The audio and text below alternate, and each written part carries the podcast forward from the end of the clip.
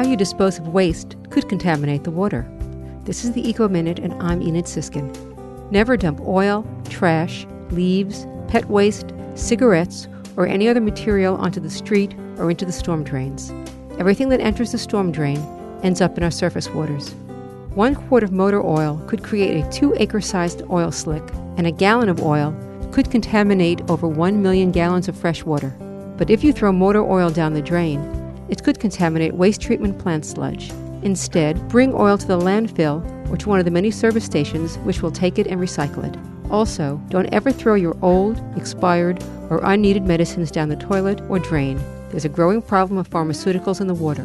Rather, for pills, add water to dissolve them, then mix all liquid medications into cat litter or dirt, put in an opaque container, and throw out in the trash.